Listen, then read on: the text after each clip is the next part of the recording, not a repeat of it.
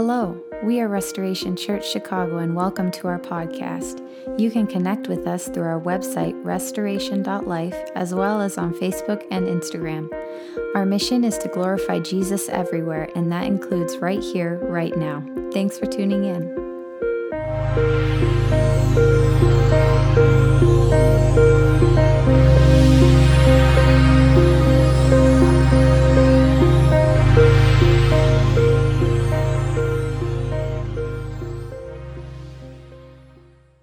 Good morning.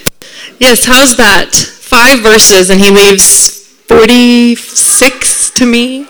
I was like, I don't think this is fair. I opened my Bible, I was like, wait a minute. How is this sharing the chapter?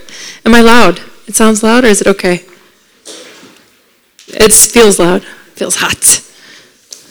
Joel, or I mean, uh, Liam, is, oh no, you're doing the sound, hey? Is that better? I don't want to blast you away and I can talk loud too. Um, so I'm going through, I'm going to attempt to go through John. I'm not, John 1. And then I'm not going to go through verse verse. Obviously, exegeting each verse would take way too long. So, but Hugh shared on the first part. Um, and as he said last week, the first part of John is different than the other Gospels because he doesn't start with the earthly ministry or the narrative of Jesus' life like so many of the other, gospel, the other three Gospels. He starts off with these weighty statements about who Jesus is, his superiority, his power, how he's God, his deity, his nature. And that's how John starts, which is different, right, than the other Gospels. Um, so I'm going to pick it up in verse 9. And I'm excited about what I have to share. I had a great time studying this week, and I have missed preaching. I, haven't been able to do it for quite a while. Um, but I really, really loved my time, and I loved what God showed me out of John this week. So starting in verse 9, um, I'm going to make some observations of things that we see in this beginning of this first chapter. And the first one is that Jesus is for everyone. Jesus is for everyone. He doesn't discriminate. Verse 9 says, The true light that gives light to everyone was coming into the world. So just like the sunlight doesn't discriminate on who it shines on, right? The sun shines on everyone. Jesus doesn't discriminate, and he is for everyone. He's free to anyone who receive him. But so many choose spiritual darkness. They don't want the light. So many people choose spiritual darkness and unbelief. Secondly, we see what's in men's hearts and women's hearts. Look at verse 11. He came to that which was his own, but his own did not receive him. Unbelief is what keeps people from receiving Jesus, and it's what's in the hearts of man and women. And unbelief is a sin. God says that it's a sin. It's one of the great sins of ours. When someone says, I don't know what my sin is, unbelief is a sin to God. So unbelieving heart, and that's what's in the hearts of men and women even with creation testifying to the glory of God. The Bible says that creation points people to the fact that there's a loving and good God, a Savior um, out there, a powerful God. But even with that, denying the existence of God. Romans 1.20 says, For since the creation of the world, God's invisible qualities, his eternal power and divine nature have been clearly seen, being understood from what has been made, so that people are without excuse. Creation is amazing. When we see, I don't, we don't worship creation, right? We worship God. But there are a lot of people who actually do worship creation. But creation's amazing. The beauty and what creation shows us of who God is, his majesty, his power, that he made all this for us to enjoy, that he provides so much for us through creation. That alone testifies to the fact that there is a good and loving God. And that says that men are without excuse. So creation, but it's not enough to just believe there's a God, right? So many people believe there is a God. That's not enough. Um, Jesus is the only way to be saved. Jesus Christ, and through faith in Jesus Christ. It's also not good enough to believe that Jesus was just a man or a good man or a moral teacher. That won't save anyone either. You have to believe that he is the Son of God, Lord and Savior, and only through his blood and his death can someone be saved and come into the kingdom of heaven. That's why John spends so much time in this first chapter just teaching us about the deity of God and telling us who Jesus is. He takes so much time sharing who Jesus is because he's the only way to God. And just thinking he's a man or a prophet or just believing in a good God out there is not enough. It's not enough. So I'm going to read verse oh, finally, sorry, transitioning on, finally we see the amazing privilege of all who do receive and put their trust in God, in Jesus. In verse 12 it says, Yet to all who did receive him, to those who believed in his name, he gave the right to become children of God. Children born not of natural descent, nor of human decision or a husband's will, but born of God. Jesus gives us the power to be sons and daughters of him to become sons and daughters of God, brought into the family of God.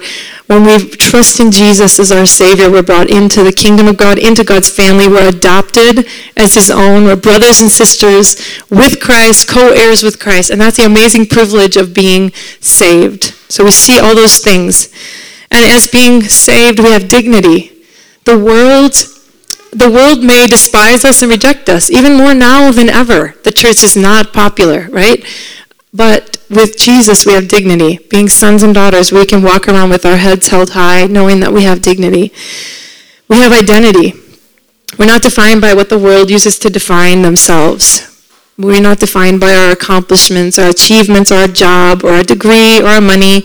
We're defined by I'm a son and a daughter of God Most High. And that's what defines us. We're not defined by our mistakes, by our past, by the good things we've done. We're just defined by uh, God Himself and His love. And we're rooted. Our identity is rooted in God's love.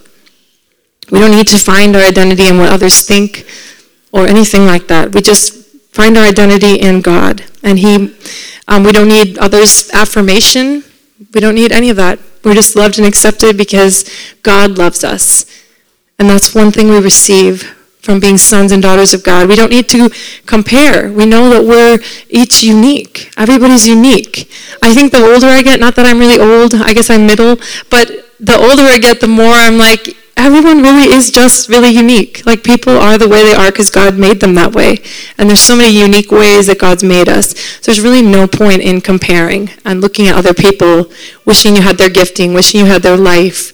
Um, that's not understanding our identity and knowing I am a child of God and God has plans and purpose for my life. We get a new start. A new start. The old is gone, the new has come, right? We're a new creation. I know this stuff is basic, but I loved going through it again, so I hope you guys don't mind bearing with me as I go through again. But we get a new start. We actually, um, all of our sins or past mistakes are wiped clean and have been dealt with on the cross. I know you guys know this stuff. The Bible says in Isaiah 64, all of our righteous acts are as filthy rags to God. Everything we can do to become more righteous, any of our good deeds, all is like filthy rags to God. The only thing that matters is Jesus' death and his blood on the cross. So we don't bring anything to the table, and we have this new start. We mess up sometimes, right? Am I the only one that messes up? We all mess up. We offend people. We misunderstand. We fight with our spouse. Um, we have sometimes anger and we lose our temper. We mess up. But God is there, and we have this amazing gift of repentance. And I think that sometimes too often repentance is seen as this heavy thing, like, well, I don't have to repent because I don't want to admit I did anything wrong. But it's actually so freeing to admit I did something wrong. Lord, I'm sorry. I come to you. I'm sorry. Forgive me. Receive his peace again, his acceptance again. Our wrongs don't uh, do anything to our salvation, but they, they can bring us out of intimacy and fellowship with God. And we don't want that. Just like when we fight with each other, it brings you out of fellowship and intimacy. And we can do this to one another too.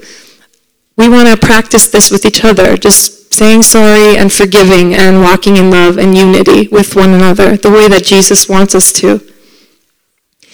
Uh, we have the Holy Spirit. The Holy Spirit who leads us and guides us. The Holy Spirit really does lead us and guide us in all things. Isn't that amazing?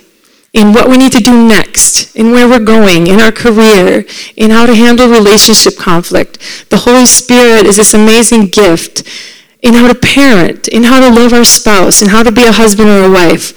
We have the Holy Spirit in us. We don't have to try to figure it out. We really can just ask the Holy Spirit every day, dependent on you, Lord, how do I do this? How do I do this? I don't know how to love this person. I don't know how to forgive. I don't know how to, you know, do this or that. Or God, lead me. He really leads us. I'm saying that because I've just been like noticing that more and more.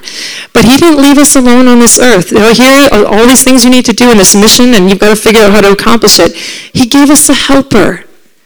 He gave us a helper. He's like, I will leave my very presence with you and in you to lead you and guide you. Isn't that amazing? Love the Holy Spirit. Filled with the Holy Spirit. Ask the Holy Spirit everything. Depend on the Holy Spirit. The Holy Spirit is wonderful. Such a gift to us. And God cares for us. God cares for us. He causes all things to work for good, even the tough things that we face. And being a Christian doesn't mean everything is going to be easy. I don't know if anyone has a theology like that, but hopefully you have a theology on suffering and trials because it's going to be very difficult if you don't when we do hit some storms in life. But having this theology that only bad things happen to bad people and God protects me from everything else, or only bad people get COVID and nobody else does, I think we know that's not true. So we have to have a theology that we are going to go through tough things. That's just, it'll, it'll just help. Um, but the thing is, we don't have to be ashamed.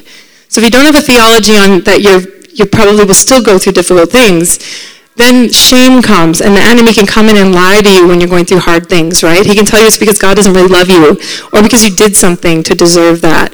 All those things are the tactics of the enemy and just to cause um, lack of intimacy with us, with God, right? So we will go through hard things, but God promises that he cares for us. He cares for us. That's his promise. He'll care through it all. Let's look at verse 14. Or you can look up here, it's fine because I'm going fast. The Word became flesh and made his dwelling among us. I know Hugh touched on this a little bit last week, but Jesus, the King of kings, all powerful, creator, not created being, always has been, always will be, came to earth, confined himself to a human body, and became flesh for you and I, for so many reasons. For so many reasons for us. He did that willingly. He didn't have to. It's, uh, Jesus at no point was not God, right? He was the perfect union of God and man. So it's something we can't really wrap our minds around. Like, how did he, you know, do this? But he had perfect union of God and man. He was born of a woman. He was, he grew, and physically, he was a child and he grew. He grew in wisdom and stature, implying that he didn't know everything, but he grew in wisdom and stature. Um, he experienced hunger, thirst, tiredness. He wept. He was lonely. He felt rejection. He was abused. He felt pain. He prayed. He was tempted in every way we were ever tempted. Anything that we go through, he went through. Anything we went through, he went through. We can't say nobody understands. Jesus understands. Jesus understands everything. He went through everything himself, yet he was without sin. He did it all and he didn't sin. He didn't allow unbelief. He didn't turn from God. He, he didn't sin in any of it. So that's what makes it possible. This perfect union between God and man is what makes it possible for Jesus to be the mediator between us and God. We don't need a priest. We don't need a um, human mediator. Jesus himself is our mediator. He's the great high priest. He intercedes for us to the Father. He presents his sacrifice to God the Father in heaven, saying, No, I know you messed up, but look, I died. And he presents what he did before the Father every day for us. Yes, they messed up, but look, I paid the price, God. Remember, they're covered by my blood. So he, um, sorry, let me just say, as a man, I got lost. As a man, he was able to sympathize with us in everything, all of our weakness, all our struggles.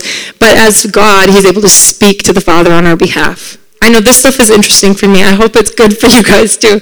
But it's his righteousness that gives us, um, gives value to his, his sacrifice. His, his holiness and his perfection is what makes his sacrifice acceptable to God.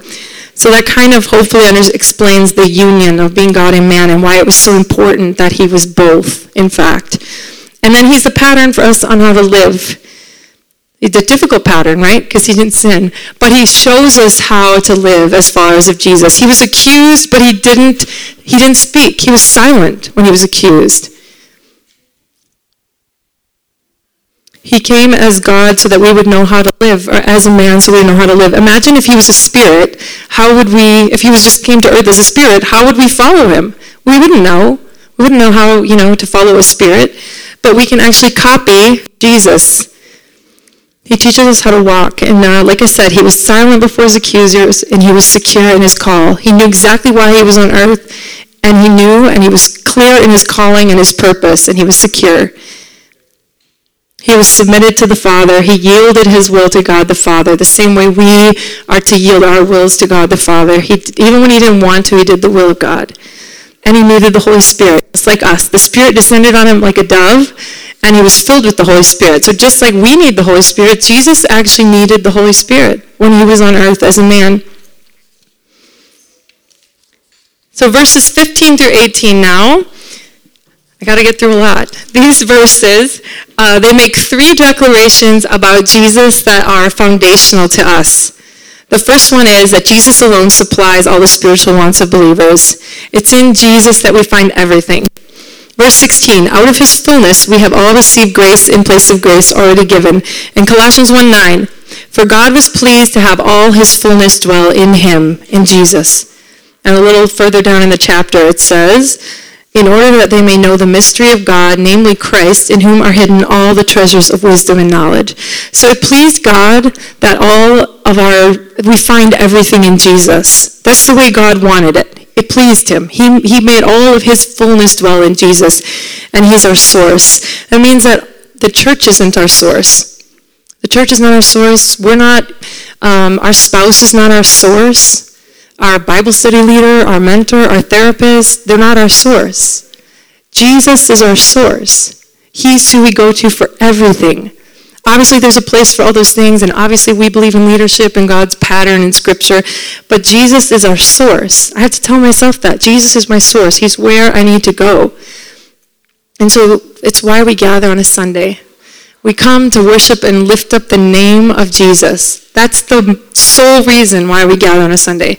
Not to be inspired by good talking or sing songs. It's to lift up the name of Jesus.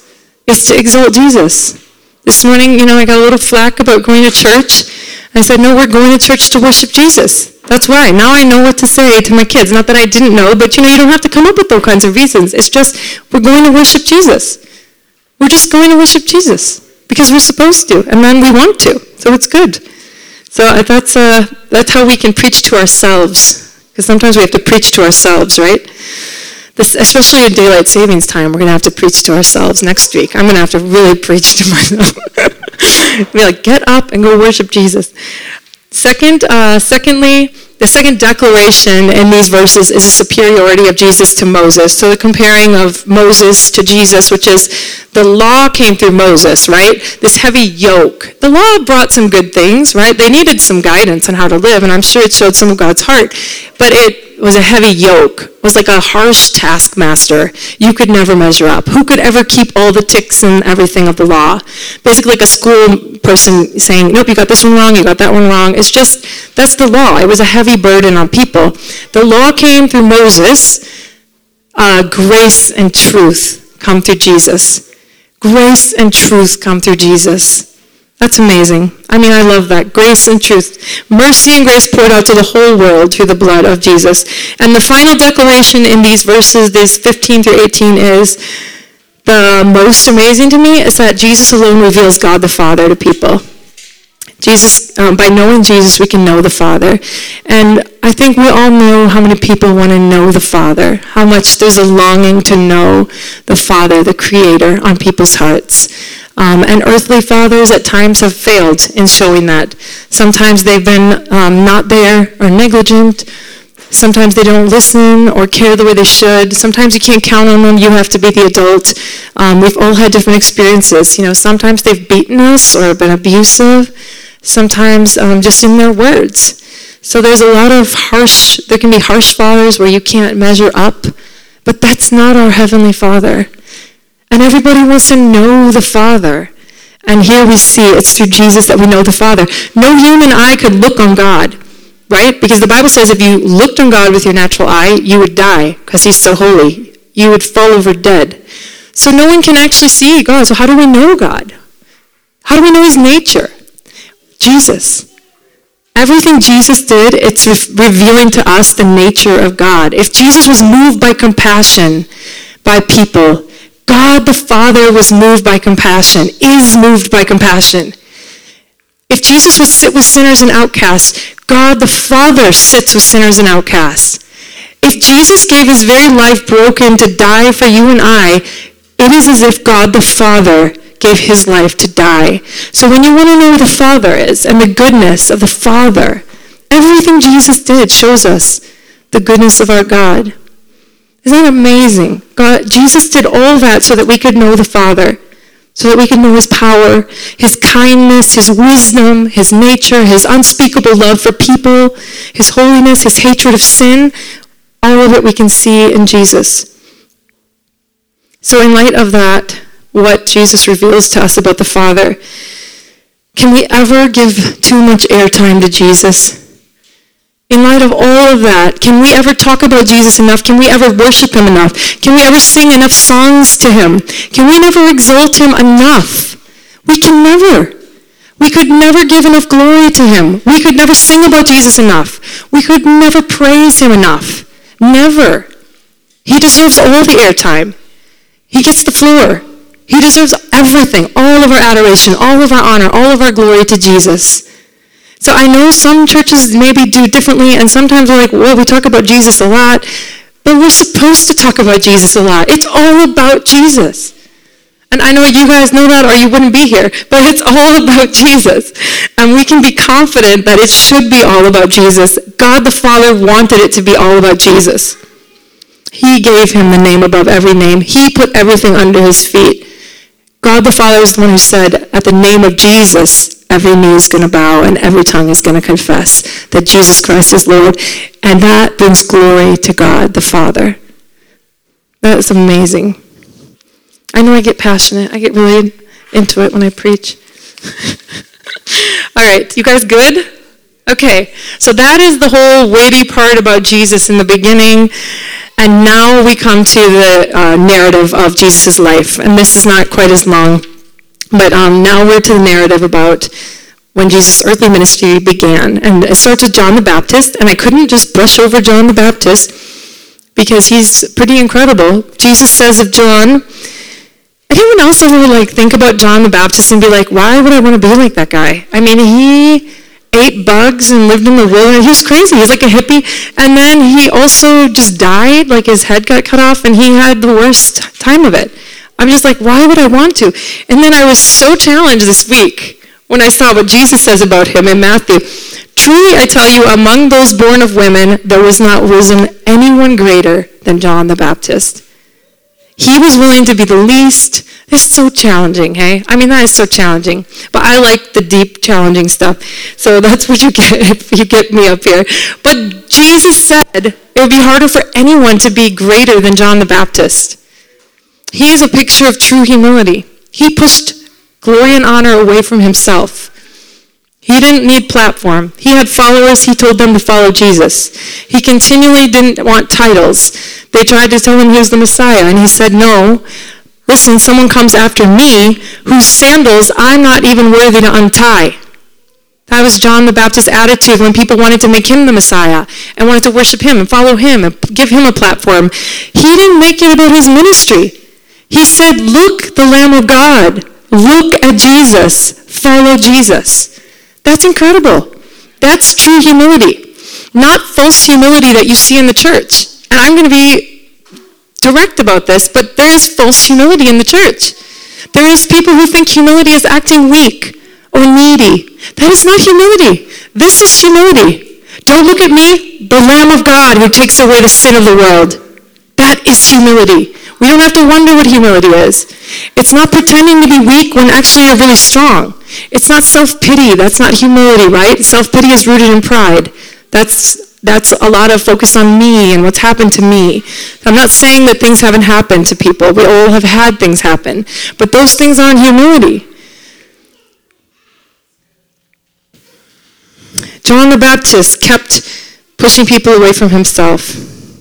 We don't have a ministry or a calling like him. Obviously, he had a very specific calling to prepare the way for Jesus. But we all can be clothed in humility. We all can walk in humility and as a church be clothed in humility in that we're not trying to pretend we don't have gifts. We're not trying to be like, I don't want to sing too loud because then someone might look at me and I'm afraid of the spotlight. Actually, no, that's not humility either. You can sing.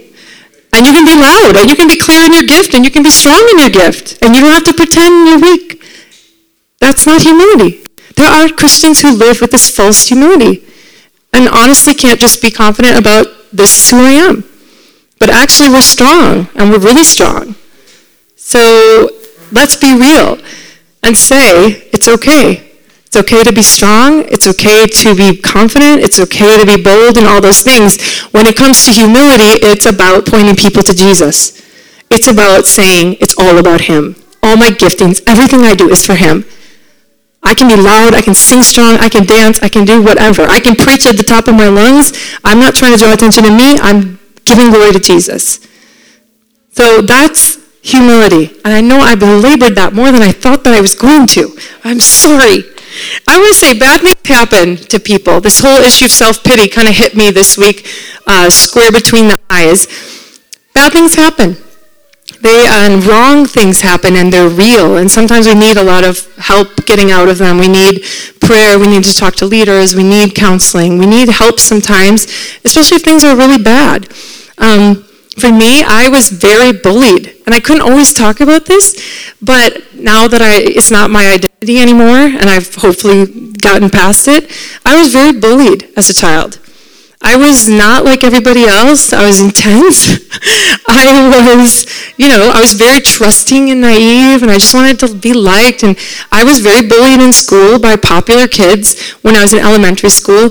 And then when I went to college, I was even more bullied in college, because I was homeschooled and isolated, I had no clue about fashion. So, I mean, if you guys saw pictures, you'd probably be like, I understand why she was bullied. I mean, oh, yes, you would. no, you wouldn't. You're too nice.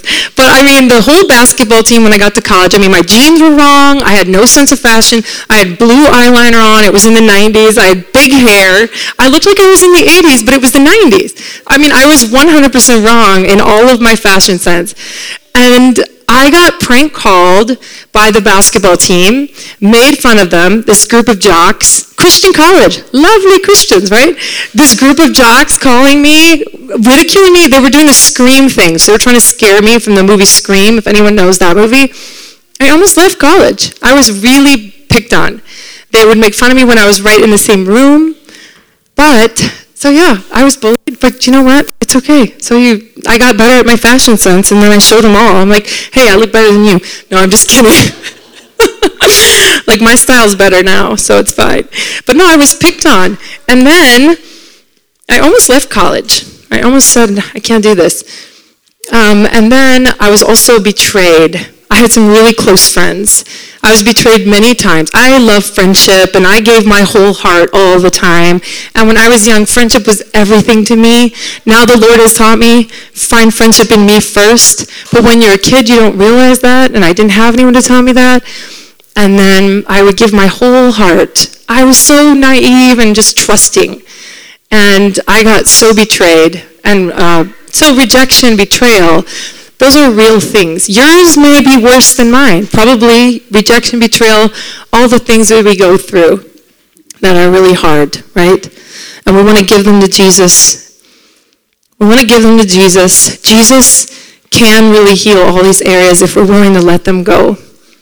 He can. A lot of times, sometimes it becomes a crutch. But we want to be defined by Jesus and not by these things that want to stick with us. I had to get a lot of prayer. I had to get ministry for a lot of that stuff. So I think I covered humility. It's not weakness. it's uh, being like John. It's keeping it about Jesus. It's recognizing that whatever ministry we have, it's all for him. Our testimony is about Jesus. Then verse 29. We are nearing the end. How am I doing? Oh, close. Okay. Uh, on verse 29, John's powerful, very full testimony. He says what I've already said. he saw Jesus coming. Look, the Lamb of God who takes away the sin of the world. That amazing testimony. We relate to Jesus and we worship him for so many reasons. Um, he is prophet, he's king, Lord, friend, all the things we relate to Jesus on. The most, possibly the most important thing we should relate to him as on is the cross. The cross should be the main thing for us. I'm not saying we should not worship him for all these other reasons, but we rest the whole weight of our salvation on the cross and the death of Jesus. And sometimes we get familiar with it, but it actually should become sweeter and sweeter and more precious to us the longer we follow Jesus.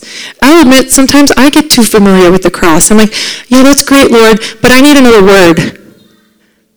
I need another prophetic word to get me up today. Well, that's great that you died, Lord, but I mean, I already knew that. I think I need, you know, something a little more. I need something else. I need a little platform. I need something to boost me. The cross. The cross. It's like God was saying that to me. Vanessa, the cross. It should never get old. It should never get old. It gets old to me, some, not old, but you know, familiar. It gets familiar. The sacrifice of Jesus is the cornerstone. It's what it's our firm footing. It's our firm, solid ground.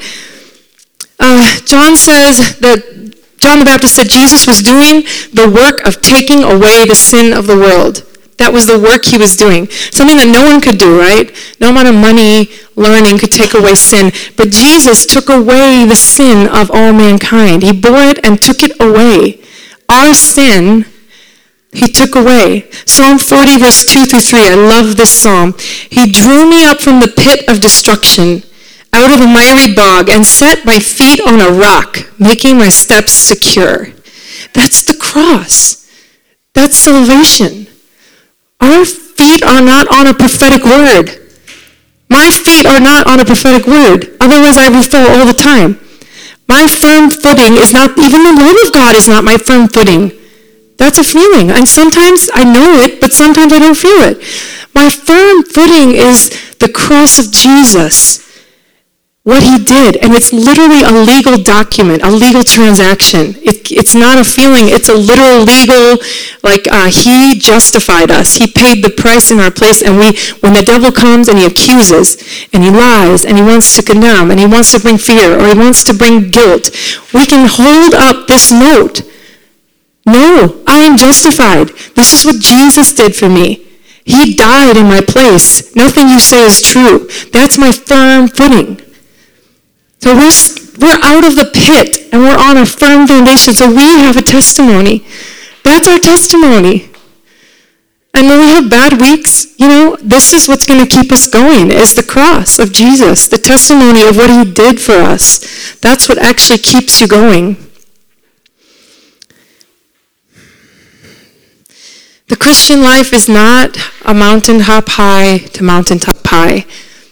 We all want to go from mountaintop to mountaintop and experience with God and, you know, whatever kind of experience. But we all know, and Megan and I were talking about this morning, we all know it's a marathon. It's the long road that matters. And on the marathon, there's ups and downs and peaks and valleys, walking with Jesus. And there are boring flat roads sometimes where nothing's happening, or you don't know if he's doing anything, or you don't know if he's saying anything. But the testimony um, that we want to have is that of perseverance and endurance. Endurance till we see Jesus face to face one day. And he can say, Well done, you kept the faith. That's what we want to hear. And to get us through this marathon and the ups and downs is actually keeping the cross before us, keeping the testimony of Jesus before us and what he did before us. Verses 35 to 42, I am nearly finished. The beginning of the early church uh, is the start of everything. It was started with two people who followed Jesus. John the Baptist testified. The first time he testified, nobody followed. The next day he testified again, and Andrew followed Jesus. He said, Oh, okay, there's Jesus. I'm going to follow the Messiah. And then Andrew went and told his brother Simon, um, who is Simon Peter, who later we know God said this, his faith, his revelation of him is something that the church would be built on. So those two is the start of the early church, Simon and Peter. Um, small. right? Just those two responded to John the Baptist's testimony, and that's the same way the church still expands. There's just one person testifying to Jesus. Look at Jesus. Don't look at me. Look at Jesus. Look at him. He's the Lamb. And one person responding after another to our testimony of Jesus, and that's how the church continues to expand. We all have a testimony.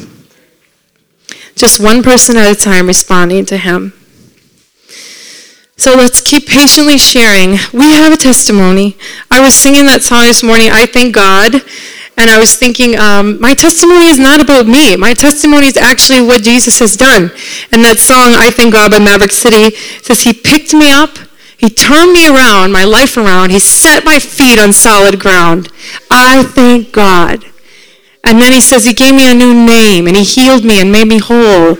And that's our testimony. That's our testimony. And we all have one. So I want to remind us this morning we have a testimony. I want to have us, can you guys do something for me? Look at your neighbor and tell them, I'm free. Say it loud. Say it loud and proud. Not free from you, but I'm just free. now look to the person on the opposite side if you have one and tell them, which if you don't, it's fine. I'm free. So let's be free. Let's have our testimony of Jesus and keep trusting, keep keeping our testimony simple, keep pointing people to Jesus, and uh, keeping it about Jesus. And that is John 1. Thanks again for listening. We hope you were encouraged. Don't forget to connect with us through our website, restoration.life, as well as on Facebook and Instagram.